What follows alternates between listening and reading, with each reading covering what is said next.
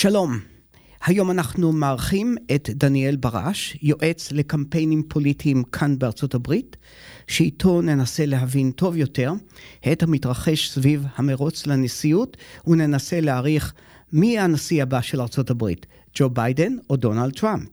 ואולי הגיל של ביידן וטראמפ יעשה את שלו, ובאופן לא צפוי, קמלה האריס ו/או ניקי היילי יהפכו להיות למועמדות. סצנריו לא אפשרי? מי יודע. לי קוראים חיים מנדברקר, ואת הפודקאסט הזה עורך גדעון ריקרדו. והנה, אנחנו מתחילים.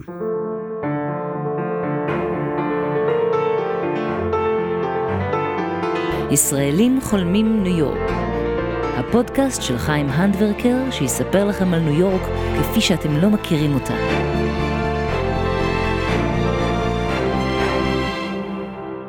שלום דניאל. שלום חיים. אתה מוכן להמר מי הנשיא הבא של הברית? וואו, אתה מתחיל עם השאלות הקלות, חיים. אה, שמע, אני חושב שמה שאני יודע בטוח, שלדעתי אלו יהיו בחירות מאוד מאוד מאוד קרובות. זה לא יהיה בחירות שמישהו יבוא וינצח בגדול. מאוד קשה לתאר כזה מצב. אם הייתי חייב להמר, הייתי מהמר על ג'ו ביידן. Uh, בכל זאת, אני חושב שאנחנו רואים בשנים האחרונות את טראמפיזם נחלש. הוא ניצח כמובן ב-2016, אבל מאז כמעט בכל בחירות שאו טראמפ או מאגה עמדו בראשם, הוא, uh, הוא הפסיד. אז uh, אם הייתי צריך לשים הימור על השולחן, אני עם ג'ו ביידן. כן. אתה מודע לכך שבסקרים האחרונים יש לטראמפ יתרון לא מבוטל בלא מעט מדינות. כן, ויש לו יתרונות משמעותיים. ואולי בואו ניכנס ליתרונות שטראמפ כן. מביא. דבר ראשון, אנחנו רואים יותר ויותר את נושא ה migrants, יותר ונושא ההגירה, immigration, נכנסים למרכז הבמה הפוליטית בצורה מאוד מאוד חזקה פה. אני חושב שאחד הדברים הפחות הומניים, אבל בעלי ההשלכות הן יותר גדולות שנעשו פה מבחינה פוליטית בשנים האחרונות, זה שמושלים רפובליקנים, כמו בטקסס, במקומות אחרים, שלחו מהגרים כן. מטקסס למסצ'וסטס, לניו יורק, למקומות עם כאילו דמוקרטים. ו- ומה שאתה רואה כתוצאה מכך, זה שאנשים שהם די מתונים, שהם לא רפובליקנים, מדברים על migrants ועל פשע ועל הגירה באותם מונחים שהתרגלנו לשמוע מאנשים מאוד ימניים. כן, זה בדיוק מה שקורה בניו יורק, שבעצם העיר עכשיו מוצפת במהגרים מהדרום. זה היה צעד, אה, אני חושב, מבריק מצידו של מושל טקסס וגם אחרים, פשוט להעלות אותם על אוטובוסים, ועכשיו הניו יורקרים הליברליים, הם באים ואומרים, היי, hey, יש בעיה של הגירה, בדיוק. בהחלט, מרכז הבמה, אני עבדתי על בחירות ב upstate ניו יורק, אני עובד בבחירות בלונג איילנד, ואתה ממש רואה את זה תופס מקום. שזה לא היה ככה עד השנים האחרונות, ולדעתי זה דבר שחושב על אמריקה באופן כללי, זה דבר שמאוד פועל ליתרונו של טראמפ. עכשיו נראה, יש כל מיני דברים בסנאט שפועלים, וביידן מנסה, ו... אז למה ביידן כזה... אבל לא עושה משהו יותר משמעותי כדי לעצור את ההגירה? כי בסך הכל זה יוצא מכלל שליטה. אני חושב שהוא חייב לעשות, אני חושב שהוא עכשיו מחפש לעשות, ונראה איך החודשים הקרובים יהיו. בכל זאת, יש כבר עכשיו שאלות מה הוא יכול לעשות באופן עצמאי, מה הוא צריך את הסנאט ואת בית הנבחרים. אז יש המון פוליטיקה, הרי כמעט הגיעו לעסקה, והרי טראמפ אז אמר לכל המנהיגים הרפובליקנים בוושינגטון, לא, לא, לעצור, בואו בוא לא ניתן לביידן פה פרס, חברים, תרגיעו. כן. אז זה מסובך, אנחנו עכשיו בעונה פוליטית, ורפובליקנים לא רוצים לתת את הניצחון הזה לביידן גם, אז זה, זה נושא מאוד מורכב. אה, אני חושב שבנוסף לנושא ההגירה, יש גם את הנושא של ה-third party candidates, שזה נושא מאוד מאוד מאוד בעייתי לביידן. כן. ב-2016 ראינו את ג'יל סטיין, גרי ג'אנסון, אלה שמות שהם אלה היו המועמדים שבעצם הם זלגו, הם משכו קולות מהילרי, כן. ובזכותם זה נתן לטראמפ לנצח במקומות כמו במישיגן וכמו בפנסילבניה. כן. עכשיו יש לנו את הסכנה הזאת, היא חוזרת בצורה הרבה יותר גדולה. יש לנו עכשיו את קורנל ווסט, יש לנו את ג'יל סטיין חוזרת, יש לנו את רוברט אף קנדי ג'וניור, יש לנו אנשים שירוצו, וכמובן יש את כל התופעה שאפשר לדבר עליה של no label, שמנסים לגייס מועמד יותר ממומן בצורה יותר מסיבית ומאורגנת אולי, אבל לדעתי זה סיכון, סכנה מאוד גדולה. אז האנשים האלה הם בעצם אלה שיושבים על קולות שהולכים לביידן. הם לא כן. לא יגנבו קולות כנראה מטראמפ. כן, נכון, נכון. ואני מאוד מודאג מזה. אני פעלתי בצד השני של זה, אני, אני עובד בשביל לורה קלי, שקנזס, כפי שאתה יודע, מדינה מאוד אה, רפובליקנית, כן. אבל לקנזס גם יש מושלת דמוקרטית, כן. בקדנציה השנייה. היא ניצחה בעזרת דברים מאוד מיוחדים ודברים שמאוד פעלו לטובתה. אבל בנוסף, גם היה לנו בשתי הקדנציות האלה, בשתי הבחירות האלה, היו לה מועמד קונסרבטיבי, third party, ש... משכו כמה קולות, ובזכות זה זה אפשר ללורה קלי לנצח פעמיים עם 47 ו-49 אחוז מהקולות. ברגע שטראמפ יכול לנצח את מישיגן ופנסילבניה ומדינות אחרות בפחות מ-50 אחוז, זה מאוד מקל עליו על ה-path to victory במדינות האלה. אני רוצה רגע אבל כן לדבר על ה base של ביידן. אמ, תראה, אצל השחורים, היספנים וצעירים, שלוש קבוצות מאוד חשובות בקואליציה של ביידן, בקהל הבוחרים של ביידן, ב base שלו, יש איזשהו אה, דפיציט ביחס למה שאנו מצפים. אה, ובשלוש קבוצות האלה הייתי אומר שיותר גברים מאשר נשים שאנחנו רואים שהם או זולגים לטראמפ, או לא החליטו להם הם מצביעים, או זולגים ל-third parties, וכך או כך או כך, לא מאחורי ביידן בצורה כמו שדמוקרטים וביידן היו רוצים. עכשיו, לדעתי הרבה מזה נובע מזה שלמרות שהכלכלה מתעצמת, הקבוצות האלה עוד לא הרגישו בחיי היום שלהם את השיפור הכלכלי, ש... המקרו-אקונומי אה, שאנחנו רואים. אה, ובאמת, השאלה של בעשרה חודשים הקרובים זה, לדעתי, האם הם ירגישו שיפור כלכלי, שזה הכי חשוב. והדבר השני זה שביידן חייב לתקשר לאוכלוסיות האלה אה, מה הוא עשה ועושה למענם, וגם זה בסדר להגיד שעבודה לא נשלמה. זאת אומרת שעדיין הוא עובד שיהיה להם חיים כלכליים יותר טובים, שכולל פוקוס מיוחד לצרכים שלהם. אז כשאני עובר על סקרים, אני מסתכל מאוד קרוב על המספרים של ביידן אצל שחורים, היספנים וצעירים, כי זה באמת שלוש קבוצות באוכלוסייה שהקמפיין של ביידן לא יכול לאפשר לעצמם אה, להפסיד תמיכה בהם. אה, והדבר השלישי שפועל לטובתו, זה שאנשים, למרות שהם לא סובלים אותו, שכחו קצת כן. כמה נשיא בעיניי לא טוב הוא היה, וגם בעיניהם, אז עדיין הוא מאוד לא פופולרי, אבל מה שקוראים פה ה-Job approval, איך שמסתכלים על עבודתו, קצת עלתה. בדיעבד, כן. הוא לא נראה גרוע כמו שהוא היה נראה לאנשים אז. כן. וזה דברים שפועלים לטובתו בשנת הבחירות הזאת. כן, אז שוב, אתה שכנעת אותי שטראמפ הולך לנצח דווקא. אז בוא נדבר על הצד השני גם, כן. על ביידן. כמו שאמרתי מקודם, טראמפיזם הפסיד ב-2018 בבחירות לקונגרס ולסנאט, כמובן ב-2020 שטראמפ עצמו הפסיד, ב-2022 ראינו מועמדים שהלכו כל המאגה, כל הטראמפ, האגף הזה של מפלגה, הפסידו את הבחירות הכלליות. כן. טראמפיזם זה דבר לא פופולרי, מאגה זה דבר שאנשים לא מעוניינים בו. כן. אתה מזהה את זה גם כבר בפריימריז, נכון? בניו-המפשר היה פריימריז, באיווה היה קוקוס. כן. אנחנו רואים שטראמפ מקבל רק 50% מהקולות של הרפובליקנים, והוא ממש מפסיד באזורים שהם פרברים של ערים. כן. עכשיו, תסתכל צעד אחד קדימה, בדיוק פרברים כאלה, זה איפה שהבחירות לנשיאות, פרברים כמובן במדינות אחרות, אבל שנראים דמוגרפית דומה לפרברים בניו-המפשר ואיווה, בדיוק באזורים כאלה, אלה יכריעו את הבחירות, ואם טראמפ לא מצליח לזכות ברפובליקנים בפרברים, עכשיו, בפריימריז, מראה שיהיה לו מאוד קשה גם לזכות בקולות האלה בבחירות הכלליות. הדבר השני שהייתי אומר זה שביידן זקוק לאלטרנטיבה. היום כל הדיבור זה על ביידן. ברגע שהתחדד המרוץ בין ביידן לבין טראמפ, וביידן הרי נוהג להגיד בעצמו, אה, Don't compare me to the Almighty, compare me to the alternative. ברגע שיהיה לו אלטרנטיבה ברורה וטראמפ, והתחדד המרוץ, לדעתי זה מאוד מאוד יעזור לביידן. זה פתאום יהיה בחירה, לא רק, זה לא רק יהיה עליו. והדבר השלישי והאחרון שהייתי אומר זה שהכלכלה פה משתפרת. אה, והכלכלה לדעתי, היסטורית לפחות, זה הדבר שהכי משפיע על כלכלות בארצות הברית. מה המצב. הכלכלה, מה המצב הכלכלי האישי שלי. רואים שיפורים, אנשים עוד לא מרגישים את זה בהכרח, אבל אנחנו עכשיו יושבים פה בתחילת פברואר, ויש עוד תשעה חודשים, ולדעתי הציפייה שלי, בתור דמוקרט, אולי גם התקווה שלי, זה שאנשים כן ירגישו את זה, ועל זה גם אני חושב שיהיה מאוד חשוב לתוצאת הבחירות. כן. אה, כשאתה מדבר על הכלכלה, אז ג'יימי דיימנד, שהוא עומד בראש ג'יי פי מורגן, דווקא דיבר על זה בשבוע האחרון, והוא אמר שבעצם אה, צריך לזכור שגם טראמפ עשה דברים טובים. ואז הוא מדבר בעצם על הכלכלה.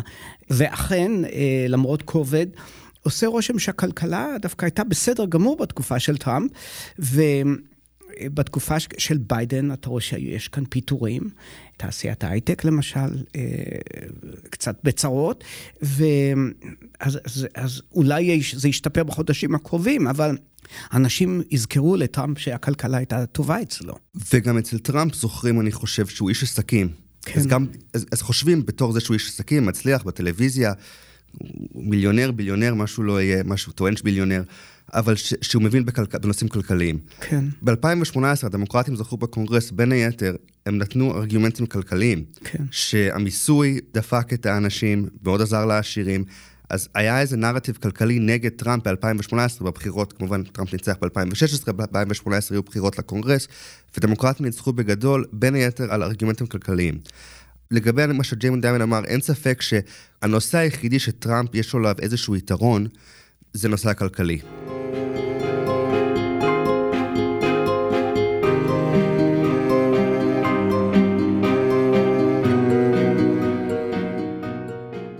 דניאל, אתה יועץ לקמפיינים פוליטיים, אתה עובד עם מועמדים דמוקרטיים, אבל כאן אנחנו מבקשים ממך לעשות מאמץ ולהיות אובייקטיבי כמה שרק ניתן. שברור, הציפיות ממך גבוהות מאוד. אמצעי התקשורת כאן מלאים בדיווחים על הבחירות, אני מחפש ניתוח מקורי של המתרחש כאן, וזה אתגר לא פשוט. אתה במבחן, אז אנחנו נתחשבן איתך בתוכניות הבאות שלנו, במה צדקת ובמה טעית. אתה בסדר עם זה?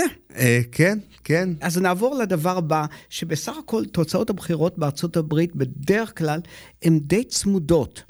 התחושה שלי, ואולי קצת פשטנית, שמי שמצביע דמוקרטים ימשיך להצביע דמוקרטים, ומי שמצביע לרפובליקנים ימשיך גם הוא לעשות את זה, והאתגר הוא באמת להגיע לאותם חמישה עד עשרה אחוזים, או אפילו פחות, שמתקשים להחליט ולהתמקד בהם. האם אני רואה את זה נכון? באופן עקרוני, כן. אני חושב שגם יש את נושא ה-turnout פה, של מי יוצא להצביע. כן. אז זה גם, אז אנחנו מסתכלים על זה הרבה פעמים בתור persuasion, שזה מי שאתה תיארת, ואופרציה אחרת זה turnout to mobilization, שזה איך, איך מביאים אנשים להצביע, שאולי יעדיפו להישאר בבית. איך אתה מסביר שהמדינה הגדולה הזאת, המעצמה הכי גדולה בעולם, ששני המועמדים שלה, אחד הוא בן 82 והשני בן 77. זה הכי טוב שאפשר לעשות. לפי הסקרים, אנשים היו מעוניינים במועמד אחר, אבל תשמע, זה רגע מאוד מעניין מבחינה פוליטית. ואני חושב שמה שגם מסתכלים קצת קדימה, ב-2028, בבחירות הבאות לנשיאות, אחרי השנה הזאת, זה ייראה מבחינה שאתה מתאר, מבחינת הגילאים, מאוד מאוד שונה לדעתי. יש אנשים מאוד מוכשרים אצל הדמוקרטים, ויש אנשים שבעלי פוטנציאל מאוד גבוה אצל רפובליקנים, שהרבה יותר צעירים. אז לדעתי זה, זה, זה נכון לגבי הנקודה הזאת שבו אנחנו נמצאים, אבל אה, זה נראה להשתנה כאילו די מהר פה בשנים הקרובות. כן, אז אחת הביקורות כלפי ביידן זה שהוא נראה חלש, מנומנם, ישנוני, אוהבים לצחוק עליו בעניין הזה. נו, מה אתה אומר על זה? אני אומר שהוא צריך להיבדק במעשים, ושהוא נשיא שעשה המון בשנים האחרונות, מבחינת הכלכלה, מבחינת האקלים, אה, מבחינת התחבורה, אז על זה הוא יימדד. אה, ושרואים בו גם בן אדם מאוד מאוד אמפתי. אז נכון, אז תשמע, אין ספק, העניין הגילאים זה דבר שהוא והקמפיין שלו צריכים להתמודד איתו כל יום. וזה דבר מסובך, אבל לדעתי בסופו של דבר, זה לא שהוא רץ נגד מועמד שהוא בדיוק ג'ן זי. כן, זה נכון, uh... טראמפ הוא קשיש, הקול שלו אמנם יותר חזק, אבל הוא בן 77, וזה לא בדיוק, אה, כן. כמו שאמרת, זה לא בדיוק בחור צעיר. נכון. לגבי התובע המיוחד, אה, תראה, לדעתי זה לא שינה את מערכת הבחירות בצורה משמעותית. זה לא היווה איזה נקודת מפנה. קהל הבוחרים יודע שביידן הוא איש מבוגר.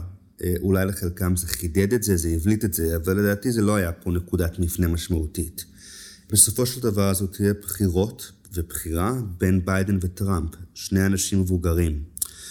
אבל תראה, אני רוצה לקחת צעד אחד אחורה, וצריך לזכור פה שהתובע המיוחד, Hur, אה, קוראים לו, הוא איש רפובליקני, תורם רפובליקני, הוא איש של טראמפ. ובוא נראה מה הוא עשה כאן. לא היה לו את הראיות להעמיד את ביידן לדין בעניין משפטי.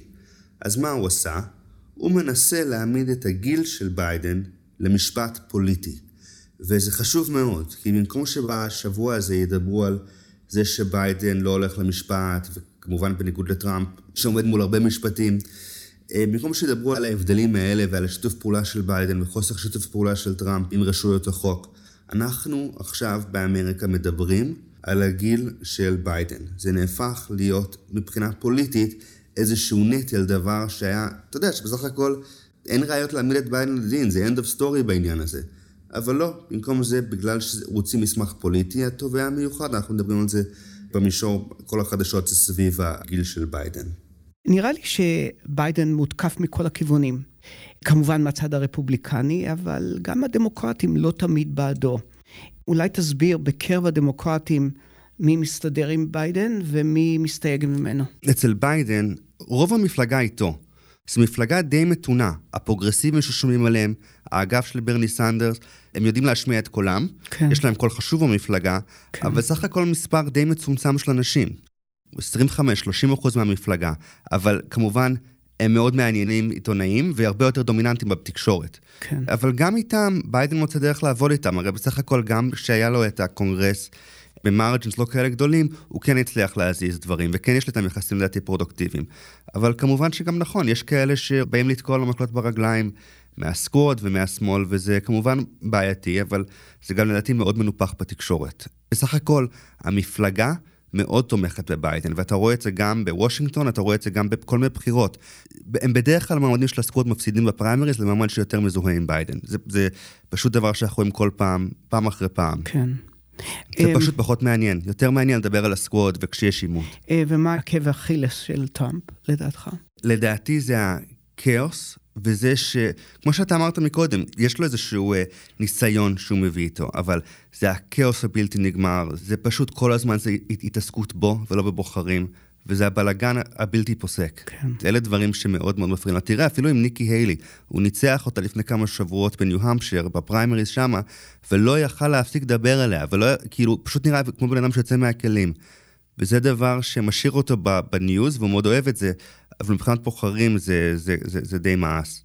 תראה, אם לצטט את מנחה תוכניות הלילה, ביל מאר, שאני תמיד מקשיב לו, ואני תמיד בעדו, כל מה שהאזרחים האמריקאים רוצים זה מועמד או מועמדת נורמליים, ולא משנה מאיזה מפלגה, ועושה רושם שזה לא קל למצוא מועמד מן האמצע. אנחנו חיים בפוליטיקה של קיצוניות, מה קורה כאן? זה נכון שאנחנו חיים בפוליטיקה של קיצוניות, אבל זה גם, ביידן הוא מאוד מהאמצע. זאת אומרת, כן. הוא בן אדם די מתון, הוא בן אדם ש... מהממסד, שכבר מעורב בדברים 40-50 שנה. צריך לזכור, אנשים אמרו שהוא יפסיד בפריימריז, והתייחסו אליו כבן אדם לא רלוונטי. וזה בסך הכל בן אדם שכן, לדעתי, מאוד מתון ומאוד אמפתי ומאוד אכפת לו איך הדברים שהוא עושה משפיעים על האנשים שהוא גדל איתם בסקרנטון. אז אני מסכים עם האמירה של ביל מאייר, אני גם חושב שאחד הסיבות שאולי לא אמרנו, אבל שביידן יזכה, זה גם בגלל זה שהוא באמת היותר מתון מבין שתי המועמדים. כן. אני חושב שזה תמיד נורא מעניין, גם מתון וגם המילה moderate באנגלית.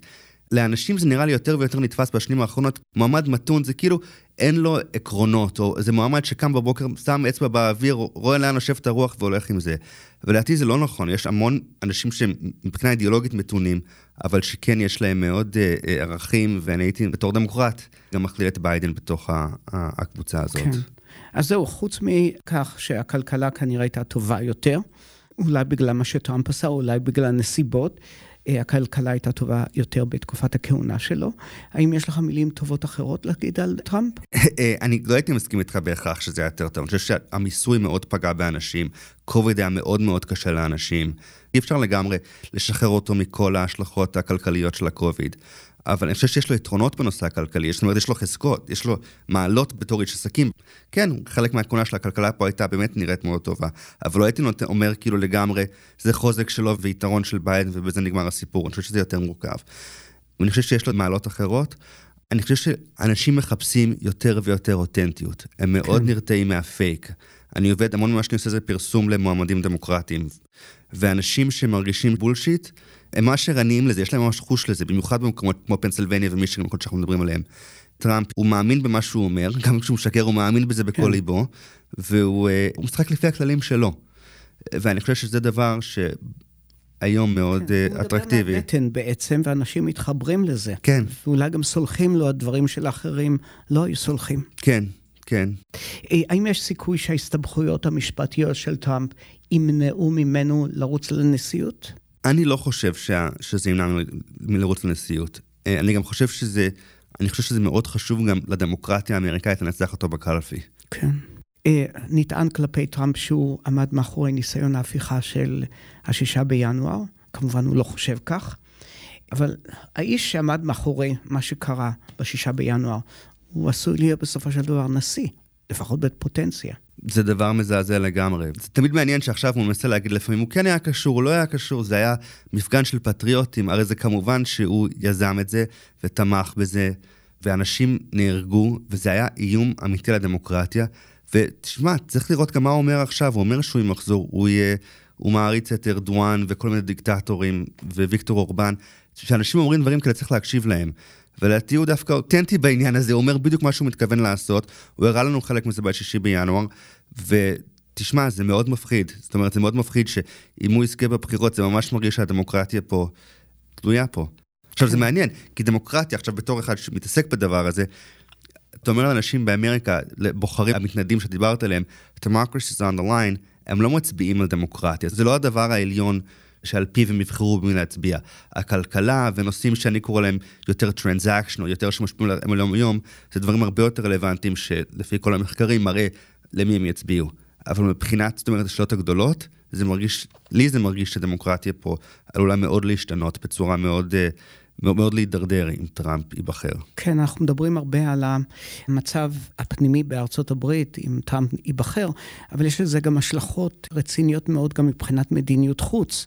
לדוגמה, טראמפ לא בדיוק היה ידיד גדול של נאט"ו. ובעצם העולם משתנה כנראה אם טראמפ ייבחר לנשיא. מה יקרה להערכתך? כן, זה ישתנה, נכון. הוא ניסה גם לקחת מנאט"ו את הכספים, להחליש את נאט"ו. הוא מאוד uh, התחנף לפוטין, ו... קשה לראות. אני לא רוצה לדמיין אפילו מה היה קורה עם, מה שקורה עכשיו באוקראינה, אם טראמפ היה נשיא. כן. זה היה נוראי. אז אני חושב, ואני חושב ששמע, הוא בן אדם אימפולסיבי טראמפ, נכון? ראינו בסוף הכהונה שלו, הוא בן אדם של אמוציות ואימפולסיביות ו- וקטנוניות, ו... אולי זה יהיה הסוף של אוקראינה. אני, אני, כן, אני מאוד, אני מאוד חושש מזה.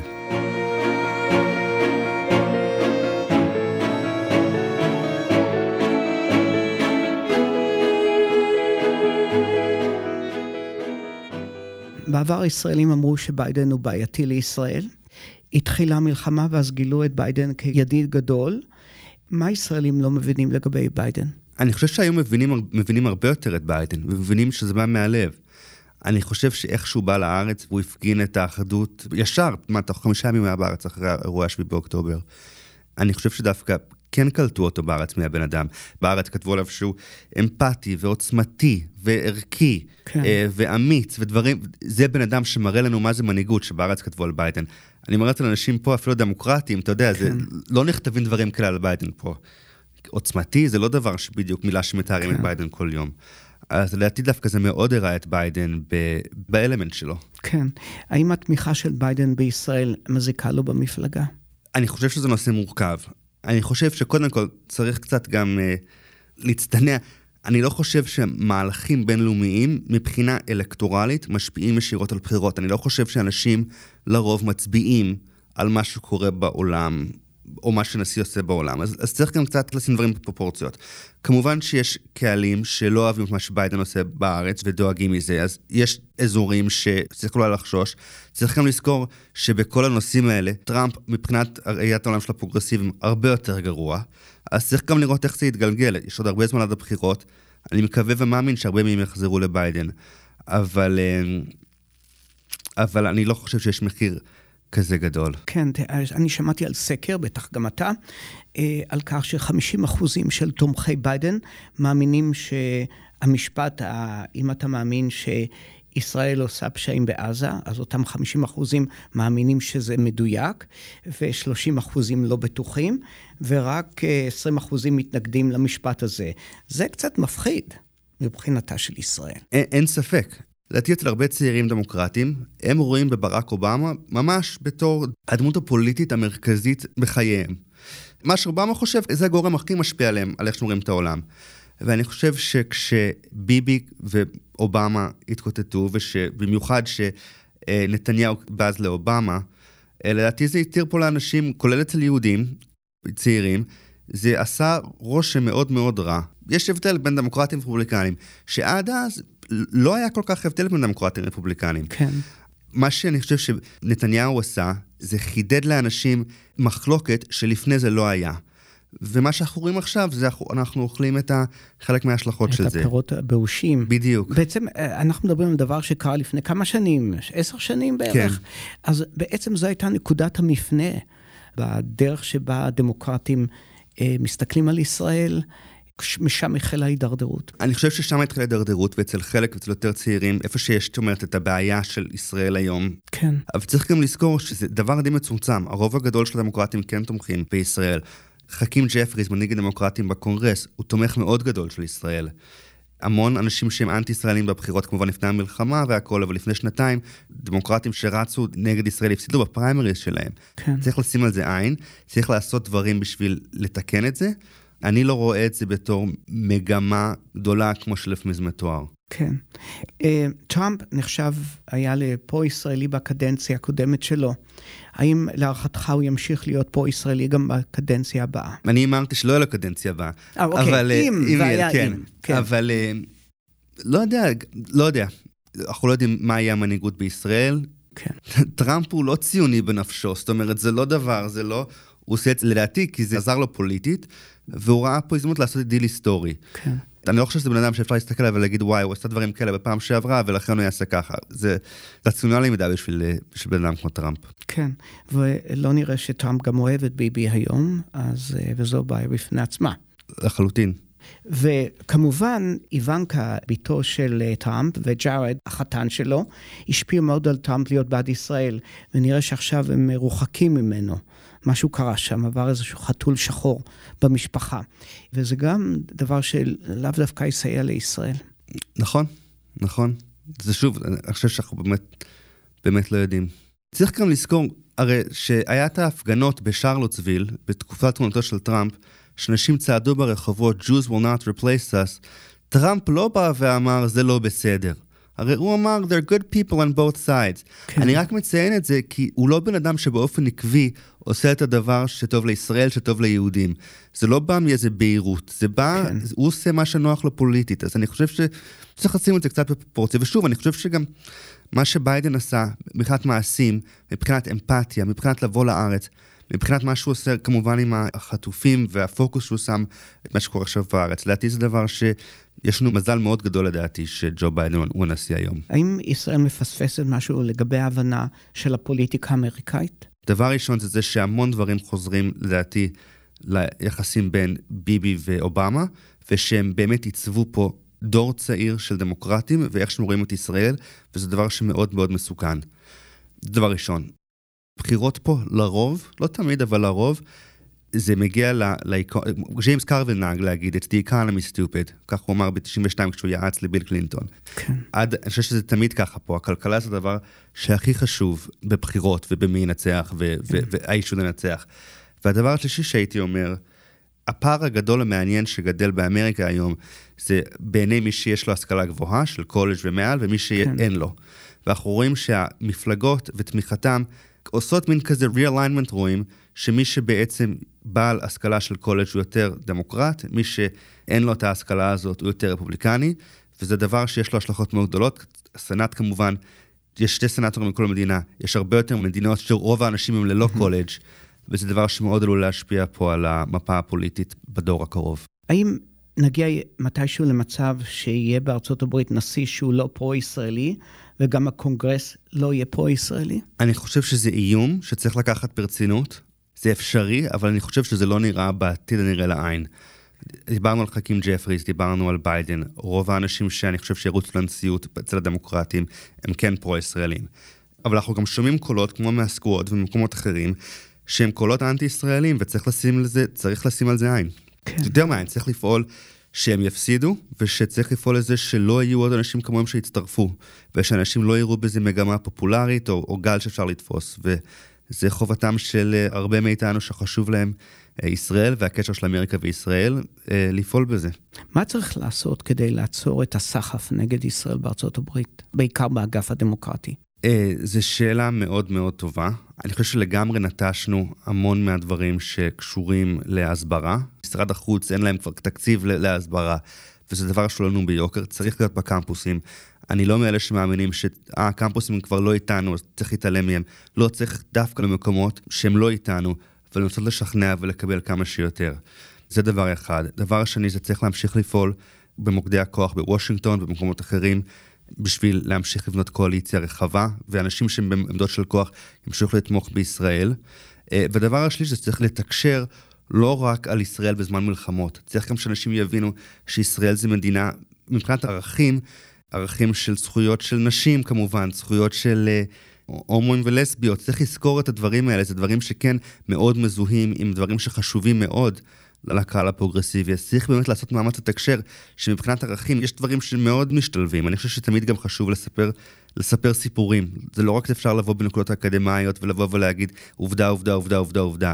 צריך לחשוב מי באמת שולחים לייצג את הנקודות האלה, ובאמת ליצור את הריליישנשיפס האלה. אז אתה חושב שישראל לא עושה את מה שצריך לעשות כדי לנסות ולבנות מחדש את הגשר לדמוקרטים בארצות הברית? אני חושב שלא נעשה מספיק, אני חושב שמאוד נוח, מבחינה פוליטית גם בארץ, להשתמש בביידן בתור שק חבטות לפעמים. עוד, אגב, עוד מתקופתו של הסגן נשיא, זה הרבה שנים נמשך, ומשלמים איזה מחיר, אה, אולי זה לא הכוונה, אבל משלמים איזה מחיר באמריקה, וכן, לדעתי זה, זה קצת חוסר אחריות. אם חס ושלום קורה לביידן משהו, האם קמאלה האריס היא המועמדת להחליף אותו? הדרך היחידה לדעתי שביידן לא יהיה המועמד של הדמוקרטים זה אם משהו יקרה לו, ולדעתי במצב כזה, אז קמאלה האריס היא תבוא לבחירות האלה בתור נשיאה מכהנת. קשה לתאר את הגודל האירוע הזה באמריקה, גם האישה השחורה הראשונה, כן. נשיאה, זה דבר פשוט קשה לתאר את הפרופורציה של זה. ואנחנו לא יודעים... אה, מה יקרה? כן, כן. כן. אה, לא, אבל לא נראה שקמאלה האריס היא מי יודע מה פופולרית. וגם לא נראה שהיא עשתה משהו משמעותי במהלך הקדנציה עם ביידן. אני חושב שתמיד להיות סגן נשיא, זה מאוד קשה להבדיל את עצמך מהנשיא. היא לקחה על עצמה מטלות גם קשות. הגירה. לצורך העניין, כן. וזה לא עובד כמו שצריך. נכון, אפשר לקחת את הדברים ש... ולנסות לקבל easy wins, שאולי מבחינה כן. פוליטית זה יותר טוב. היא לא בחרה את המסלול הזה. אתה יודע, דיק צ'ייני גם לא היה פופולרי. הרבה סגני נשיא לא היו פופולריים. הוא לא היה פופולרי, אבל הוא בעצם היה נשיא בפועל, דיק צ'ייני. זה נכון. זה נכון. אבל עושה רושם שהיא די חלשה, או אולי אפילו מנותקת ממה שקורה כאן. זה הרושם. אולי זה לא נכון, אבל זה הרושם בציבור הרחב. תשמע, אני גם רואה את הסקרים, ואני חושב שיש כל מיני דינמיקות שפועלות שזה המצב, אולי חלק בהשפעתה, חלק לא. אני יכול להגיד לך שאשתי עבדה בשביל קמאלה האריס במשך הרבה שנים בסנאט, על נושאים שקשורים לבריאות במהלך הקוביד, והיא ראתה מולה מישהי שכל שאלה ששאלו אותה היא חשבה איך זה משפיע על אנשים. מאוד היה לה אכפת מהפרטים. היא הביאה את העבר שלה בתור פרוסקיוטר לשאול שאלות קשות, והתמודדה עם דברים בצורה מאוד מרשימה. זה דבר שהציבור הרחב לא יודע עליו, זה דבר שלא רואים, אבל אם יהיה מצב שבו יום אחד היא תהיה נשיא, זה דבר שאנשים יראו. כן, אבל אתה לא ממהר להמר שאם משהו קורה לביידן, בוודאות קמאלה האריס תהיה נשיאה. אה, מבחינה חוקתית, משהו... מבחינה חוקתית, כן, בבחירות, שהיא תנצח בבחירות. אה, אה, איזה, בבחירות הכלליות נגד בפ... טראמפ? כן. אנחנו לא יודעים, זה יהיה, זה יהיה טלטלה כזאת גדולה לארצות הברית, וזה דבר כזה היסטורי, שהיא תהיה אישה שחורה, נשיאה. באמת קשה לשער איך שזה יהיה. גם יכול להיות מצב שבו ירגישו, היא רק נכנסה, צריך לתת לה צ'אנס. זה באמת, זה דברים... It's a wild card. בדיוק, כן. כן. כן, זה כמו שמקיין לקח את פיילין בשביל קצת לתעתע את העניינים. כן. אז זה אותו דבר, רק פי מאה. כן, רק שהוא עשה טעות. בדיעבד כן, אבל זה עם כל סיכון. כן. ואיך אתה חושב שקמאלה האריס תהיה לגבי ישראל? אני חושב שמבחינה תכליתית היא תהיה טובה מאוד, זאת אומרת, היא אומרת את כל הדברים הנכונים. אני חושב שלפעמים היא אומרת אותם בסדר ההפוך של ביידן, אז אולי מתחילה עם נקודה שפחות אה, נשמעת, פחות מה שבן אדם פרו-ישראלי רוצה לשמוע בהתחלה, אבל היא אומרת את כל הדברים האלה, היא אומרת את כל הדברים הנכונים. אז לדעתי מבחינת תכלית היא תהיה טובה לישראל. כן. צריך גם לזכור, הבעלה של קמאלה האריס, דאג אמהוף, הוא יהודי. בחיים לא קרה דבר כזה עד, עד קמאלה האריס, שהבית הרשמי של סגן הנשיא בארצות הברית, יש על הדלת מזוזה. זה דבר שלא קרה אף פעם. וזה מסוג הדברים שקצת שוכחים לקמאלה האריס. זה, יש שם איזה עניין גם שקשור ליהודים ולעשייה שאני חושב שלא כל כך יודעים. כן, אבל הבת של הבעל, שמעתי שהיא תומכת דווקא בפלסטינים. זה אני, זה אני לא מכיר, אבל זה מה שאמרנו קצת מקודם. יש, בהחלט יש בעיה אצל יותר צעירים, גם יהודים בארצות הברית. כן. אני חושב שבאמת, הרי יש המון אנשים שגדלו בבתים פרו-ישראלים, ועם ערכים מאוד ליברליים. והיו מקומות, במיוחד שזה הגיע, at crystallize נראה לי, שראו את נתניהו ואת אה, אה, אובמה מתעמתים. כן. ואנשים, אני לא יודע אם זה בהכרח המקרה אצל הבת של אמהוף, אבל שאנשים הרגישו שהם חייבים לבחור, כן. האם הם ליברלים או אם הם פה ישראלים, ולדעת, כן. והבחירה הזאת אולי לא פעלה לפי הדרך שבה הרבה מאיתנו היינו רוצים. כן, אז בעצם אני חוזר לעניין הזה של העימות שהיה בין אובמה לבין אה, ביבי נתניהו. בסך הכל, כמו שאמרנו, זה קרה לפני עשר שנים, והדור הצעיר היום הוא היה ילד, או היה מדובר בילדים, ובכל זאת אתה אומר שזה משפיע.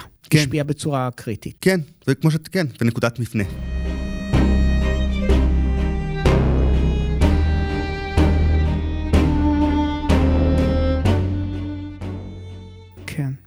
אז דיברנו על כך שאנחנו מחפשים, לפחות לגבי העתיד, מועמדים נורמליים. אני לא אומר שהמועמדים הם לא נורמליים, אבל בכל אופן, מה קורה לימין האמריקאי שטראמפ הוא המועמד שלו? למה לא היילי? היא נשמעת כמו הדבר הכי נורמלי במפלגה הזאת. תראה, אני חושב שיש הרבה אנשים שמאוד חוששים מהעתיד, שמרגישים שזה אולי הדור הראשון שיהיה לו פחות מה לתת לדור הבא. שדבר שלא קרה באמריקה, שהיה פחות לתת לדור הבא. ומבחינה כלכלית הם מאוד חוששים. עכשיו, אני חושב שאולי חלק מזה, הם רואים את המהגרים, הם רואים אולי את הדמוקרטים שיותר ויותר אכפת להם מקולות שלא נראים כמו לבנים שהיו במרכז הבמה הפוליטית פה, והם קצת חושבים, where do I fit in? וטראמפ נותן להם מענה מאוד פשוט, שהבעיה זה המהגרים, והבעיה זה הסכם שנחתם לפני 30 שנה של נפטה. הוא שומע את החששות שלהם והוא מגיב להם לזה.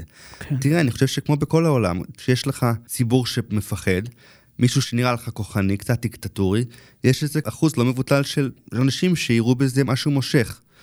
אתה יודע, אנשים פה רוצים תשובות מאוד קוויק פיקסס לבעיות כן. שמאוד מאוד מסובכות, והוא, שוב, בצורה לדעתי לא הכי כנה, אה, עונה להם. עכשיו, מעבר לזה, הוא גם היה נשיא.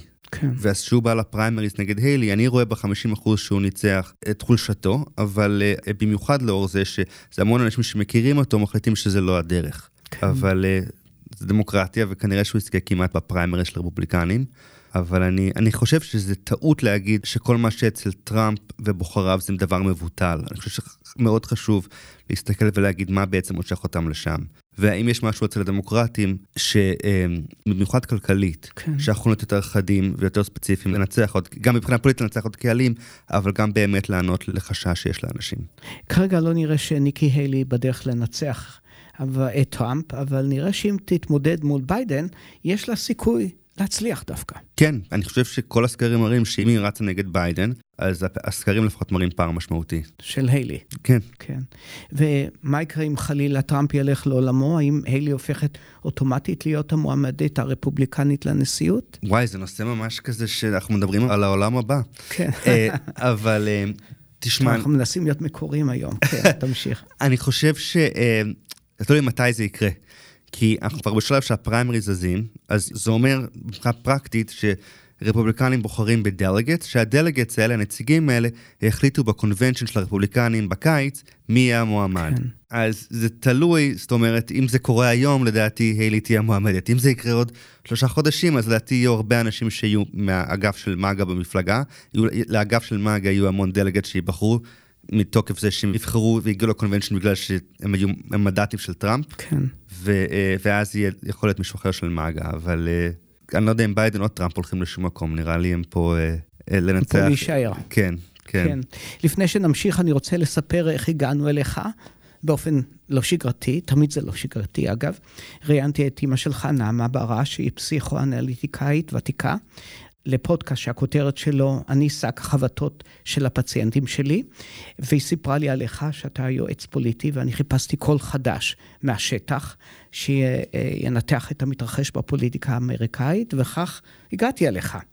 אז אה, האם לדעתך הפרוגרסיבים מזיקים למפלגה הדמוקרטית ומציגים את המפלגה כולה בפני אנשי המרכז וימינה כקבוצה של מטורפים? תראה, המפלגה הדמוקרטית, בניגוד למפלגה הרפובליקנית, זו מפלגה שמנסה להיות ביג טנט, להכליל המון אנשים. אני, אני, אני אוהב להגיד ש-politics is about addition, not about subtraction. צריך להוסיף אנשים, ולדעתי זה חשוב, אבל שמע, אין ספק שהדעות של הפרוגרסיבים זה דבר שמחתים את כל המפלגה ומועמדים מתונים. ופוגע בנו, כן. אז איך אתה מסביר את, ה, את הכוח של תנועת הווק והפרוגרסיבים בארצות הברית? מאוד חשוב לדבר על social justice, צדק חברתי ו-racial justice, וכן יש לזה מקום, אמריקה עשתה הרבה דברים מזעזעים לאורך ההיסטוריה שלה, שכן צריך לדבר עליהם וכן צריך להתמודד איתם בצורה שלא נעשתה לדעתי מספיק, וזה דבר לדעתי בפני עצמו. כמו לדע... למשל הדרך שבה נהגו בילידים האמריקאים, קראנו להם פעם אינדיאנים, ובעצם שאנחנו הכחדנו אותם, או לא אנחנו, אבל... נכון. זה... האדם הלבן הכחיד אותם. וכמובן העבדות, כן, כן, ויש הרבה פרקים על זה. אבל לדעתי זה דבר שחייבים לדבר עליו, חייבים לקחת בשיא הרצינות. לדעתי זה קצת שונה אבל מה-cancel culture ומה-wokeism, שהוא לא בא בעצם לפתור את הבעיות, הוא לא בא לבנות את יותר טוב יותר. לדעתי עושה המון נזק, במיוחד בזירה הפוליטית.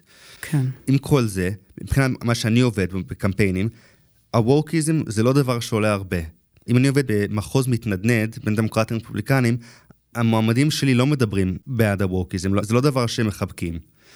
אז לדעתי מבחינה אלקטורלית זה לא באמת במרכז הבמה. כמובן אבל שבהמון דברים מבחינה תרבותית, וזה ברקע פה בצורה מאוד, אה, מאוד משמעותית, אבל, אה, אבל... איך אתה מסביר שהרבה מאוד צעירים נוהים אחרי התנועה הזאת אה, של הווק? תשמע, כל דור צריך באמת לחשוב על איך מתמודד עם השאלות האלה של צדק חברתי ו-racial justice. וככה יש אחוז לא מבוטל שככה בוחר להתמודד עם זה. ואני יכול להגיד לך מבחינה פוליטית, לפחות זה לא דבר שרוב הציבור שמה. זה לא דבר שאנשים מצביעים עליו בשיעורים מאוד מאוד גדולים. אבל תראה, אלא אם אתה לוקח מזה מגמות, נגיד, אתה יכול להגיד את defund the police, נגיד, נכון שהיה פה כן. מגמה מאוד גדולה של צריך להפסיק לממן המשטרה, את המשטרה כן. אבל גם זה נחלש, מועמדים לקונגרס שרצו על זה בעבר ונבחרו, היום כבר לא בעד defunding the police. אז צריך גם לחשוב פה מה אנשים אומרים בסלוגנים, שנשמע קליט ומהיר, אבל אחרי זה באמת, זה, זה לא דבר שעם השנים נמשך בצורה עקרונית, אבל... תראה, זו תקופה של המון שינויים, מה שעכשיו עוברים מארצות הברית. זה המון שינוי של, של באמת מנסים להתמודד עם המשטרה ועם השחורים ועם אפליה והמון נושאים אה, שעולים למרכז הבמה, ושוב, לדעתי ווקנס זה לא הפתרון, אבל גם לדעתי עם הזמן גורמים של זה גם מאוד נחלשים. כן. אתה מוכן לנחש אה, מי יהיו המנהיגים הבאים של הפוליטיקה האמריקאית? בוא נדבר על מפלגה דמוקרטית. אה, מי נראה לך בעצם המועמד לנשיאות בעוד ארבע שנים? יש המון מוכשרים. וסמור הוא המושל של מרילנד, אני זכיתי לעבוד איתו לבחירות שלו. הוא בן אדם מאוד מוכשר, מאוד כריזמטי, ויש לו המון מה להציע, והוא יהיה חלק מאוד גדול מהעתיד של המפלגה. גרצ'ן ויטמר, מושלת של מישיגן, והמושל היחסית די חדש של אה, פנסילבניה, ג'וש שפירא, יהודי, הם ניצחו בגדול במדינות שמאוד קשה לדמוקרטים לנצח שם בגדול. נגד כן. אגב אנשים של מגה. ניצחון מוחץ במדינות האלה. לדעתי הם חלק מהעתיד של המפלגה גם. אני חושב שפיט בוטג'אג' שהיום הוא שר התחבורה, אולי זוכרים אותו חלק מהמאזינים שלך שהוא רץ כמובן, רץ לנשיאות. את הפרק האחרון שלו עוד לא נכתב, ולדעתי הוא ירוץ שוב פעם. Uh, לדעתי יש אחרים, uh, אנדי בשיר, המושל של, uh, של קנטקי שנבחר עכשיו, הוא צעיר, הוא, הוא עושה דברים, בריא, בריאות, מבחינות כלכליות, יש לו גם עתיד מאוד גדול במפלגה. Uh, סנטור בנט, שאני עבדתי בשבילו, סנטור מקולורדו, גם לא יש עתיד, גם קריס מרפי הסנטור מקונטיקט, אז יש ממש דור של אנשים בגילאים ה-40, 50, תחילת 60 אולי, 40-50 בעיקר מי שדיברנו עליהם, שיהוו... יש שמזכירים גם את מושל קליפורניה ניוסם? בהחלט, כן. גם, אגב, ניוסם, האם הוא חיובי כלפי ישראל? אני לא ממש יודע מה, מה לא כל כך מכיר את, כן. את, את הדעה של ישראל. באופן כללי, התחושה שלך היא ששורת המועמדים שציינת, הגישה שלהם היא חיובית כלפי ישראל? כן, כן. הבנתי. אגב, אה, זורקים כל מיני שמות, למשל, אה, מרק קיובן, אה, לא כולם יודעים שהוא יהודי, הוא איש עסקים מיליארדר, מפורסם מאוד כאן, ושמו נזרק כמה פעמים כמועמד לנשיאות יום אחד. לי מאוד קשה לדמיין מצב שבו המפלגה הדמוקרטית בתור מועמד לנשיאות לוקחת מישהו שהוא לא בן אדם עם ניסיון פוליטי. כן. הוא מפלגה שמאמינה בממשלה. כן. בדרך כלל, זה מאוד נדיר לדעתי. התופעה שמו של טראמפ, זה, אנחנו לא בנויים לצורה כזאת שבן אדם שאין לו ניסיון פוליטי יבוא ויקח את הפריימריז. לקיובן יהיה יותר קל אם ככה ללכת לד... לרפובליקנים מאשר לדמוקרטים. אה, אם הוא רק רוצה להיבחר אז כן, אבל נראה לי מבחינת הדעות שלו ומה שהוא כן. תיאר, נראה לי הוא לא ירגיש בבית אצל רפובליקנים. דניאל, מה הרקע הישראלי שלך? אתה נולדת בארץ? אני נולדתי פה בניו יורק, כן. בן להורים ישראלים, ואז עברנו לארץ כשהייתי קטן, וגרנו שם שמונה שנים, הייתי שם ביסודי ובחטיבה, ואז עברנו חזרה לפה. אבל את הבאג הפוליטי אני קיבלתי כשגרנו בארץ, שהייתי בבית ספר יסודי ב-99, והתנדבתי לקמפיין של אהוד ברק, כן. אמ, ושם בעצם נכנס לי הבאג הזה של הפוליטיקה. אז שם למדת מה לא צריך לעשות, אם ככה? ב-99 למדתי כל מה שצריך לעשות אולי, כן. אבל uh, ב-2001 כבר היו הרבה פחות uh, מתנדבים וראיתי דברים אחרים. כן. אגב, אבל, איך... אבל, אבל אז באמת, ואז עברנו לכאן כמה שנים אחרי זה, והתחלתי להתנדב פה בפוליטיקה, ומאוד התחברתי לזה בארץ, וזה דבר שהמשכתי איתו כאן. אם עבדת עם אהוד ברק, אה, כשאני שומע אותו מדבר, אני שומע אדם מבריק מדבר. אבל בישראל מאוד לא אוהבים אותו. זאת אומרת, אני הייתי... אני חושב שהוא יכול היה להיות מועמד עכשיו, למרות שהוא גם לא כל כך צעיר, מועמד לראשות הממשלה, אבל אני שומע שאין שום סיכוי שבעולם שאדם כזה יוכל להיבחר, למרות שאני חושב שהוא מבריק. איך אתה מסביר את זה? אני חושב שזה שהוא ישב אצל הממשלות של ביבי, זה הזיק לו, אני חושב שיותר מזה, אבל זה הראה דבר אחר. משהו שנתניהו מבין מאוד מאוד טוב, זה שאתה חייב base, שאתה כן. בפוליטיקה אתה חייב לשמור על ה base שלך. אני חושב שברק בן אדם מבריק, אני חושב שמהרגע הראשון הוא לקח את ה base קצת מובן מאליו, וכמובן אז עזב את מפלגת העבודה ומפלגת העצמאות ונדד, וברק באמת נהיה מאוד פופולרי אצל ה base שלו. כן. זה דבר שמאוד הזיק לתדמית שלו וליכולת שלו לחזור לפוליטיקה. אני גם חושב שמאוד קשה לייצג change, שינוי, כשאתה ישבת בממשלות של מי שאתה כאילו עכשיו בא לעשות change. אז זה שהוא ישב אצל נתניהו, אני חושב שזה גם, זה קצת הזיק לארגומנט שלו, שנתניהו זה, הוא לא מנהיג כן. ראוי. מבחינה פוליטית, זה דבר שביבי מבין היטב. הוא מבין מאוד שהוא חייב את הימין, והוא מבין מאוד מאיפה הקולות שלו יבואו בבחירות עכשיו. הוא מבין את המפה הזאת בצורה מאוד מאוד חדה, אבל זה דבר שאני לא בטוח שברק, אולי עכשיו הוא יודע, אבל הפנים את זה בשנים שהוא היה בשיא הפוליטיקה הישראלית.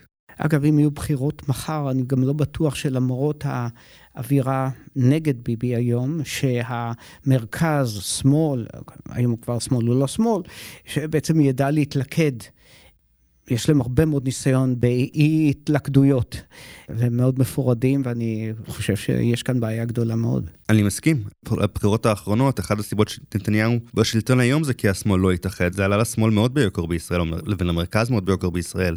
כן. אני מקווה שהאירועים של הארבעה חודשים האחרונים מאוד חידדו את המחירים של מעשים. נקווה שלמדו את הלקח, אבל uh, תשמע, מה שמעניין בזה, בפוליטיקה, זה סך הכל זה אנשים. אז מבחינת אפשרי, לא אפשרי, זה, זה תלוי מי מוכן לשים את האגו בצד, ובאמת איך פועלים. אני חושב שמה שלפיד ובנט עשו, והמהלכים שמה שהחליפו את ביבי לשנה, זה מראה בדיוק את הנקודה הזאת, שבסך הכל זה אנשים, וזה, וזה אסטרטגיות, וזה תלוי בבני אדם. אה, דניאל, ספר לי קצת על העבודה שלך. אני יועץ פוליטי, אני עובד עם ארגונים, אני עובד בעיקר עם מועמדים, לסנאט, לקונגרס, לראשי ערים, ואני עובד גם קצת עם חברות, אני נותן להם ייעוץ פוליטי, ואני גם מפיק להם פרסומות, אה, בעיקר לטלוויזיה ולרדיו. כן. וסליחה, ולדיגיטל. החברה שאני עובד בה גם אה, מאוד קשורה לישראל, עובדים עם ארגונים יהודיים, ארגונים פרו-ישראלים. אה, לחברה קוראים SKDK, ואנחנו מעורבים עכשיו גם עם משפחות החטופים, ועם פרויקט מסוים שבאמת מנסה קצת יותר אה, לעשות fact uh, checking לחדשות פה, ובאמת לדאוג לזה ש... לנסות לעצור את המגמה של התקשורת שיכולה להיות מאוד קשה, כמובן, באמריקה לישראל. משהו שפחות דיברנו עליו פה זה העלייה של אנטישמיות באמריקה, אבל אני חושב שזה מעניין לראות שרק כששואלים לגבי אה, יהודיות וישראליות על השביעי באוקטובר והאם הם באמת נאנסו, כאילו זה שאלות מזעזעות, ולא שואלים את השאלות האלה אצל אף אחד, רק אצל יהודים זה מסתבר שזה בסדר את השאלה הזאת, נכון? הרי כן. באמת, מי טו וזה, זה, זה מאמינים לנשים. כן. וזה פשוט מדהים אותי כל פעם מחדש, ששואלים, רגע, רגע, רגע, האם הדברים האלה באמת קרו, שזה מגיע ליהודית וישראל, וישראליות, זה פשוט מזעזע אותי בצורה ש... אמ, שזה דבר שאני מאוד מודאג ממנו, ומה זה אומר בעצם על הפרק הבא של אנטישמיות בארצות הברית. כן. תודה לך, דניאל, שבאת אלינו. תודה גם לכם, המאזינות והמאזינים, שהקשבתם. נחזור לכם בשבוע הבא עם פרק נוסף. אנא שתפו את הפודקאסט עם כל העולם, ובתקווה לימים טובים יותר. להתראות שוב, דניאל. תודה רבה. ביי.